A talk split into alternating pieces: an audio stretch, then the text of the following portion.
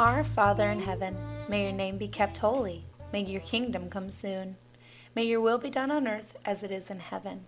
Give us today the food we need, and forgive us our sins, as we forgive those who sin against us. And do not let us yield to temptation, but rescue us from the evil one. Most Christians can cite this prayer by heart. Maybe all can. But think about the words closely. These words have meaning.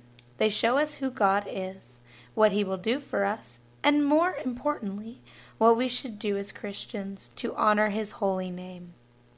Next time you say the Lord's Prayer, pause at each line and reflect on what it means to you.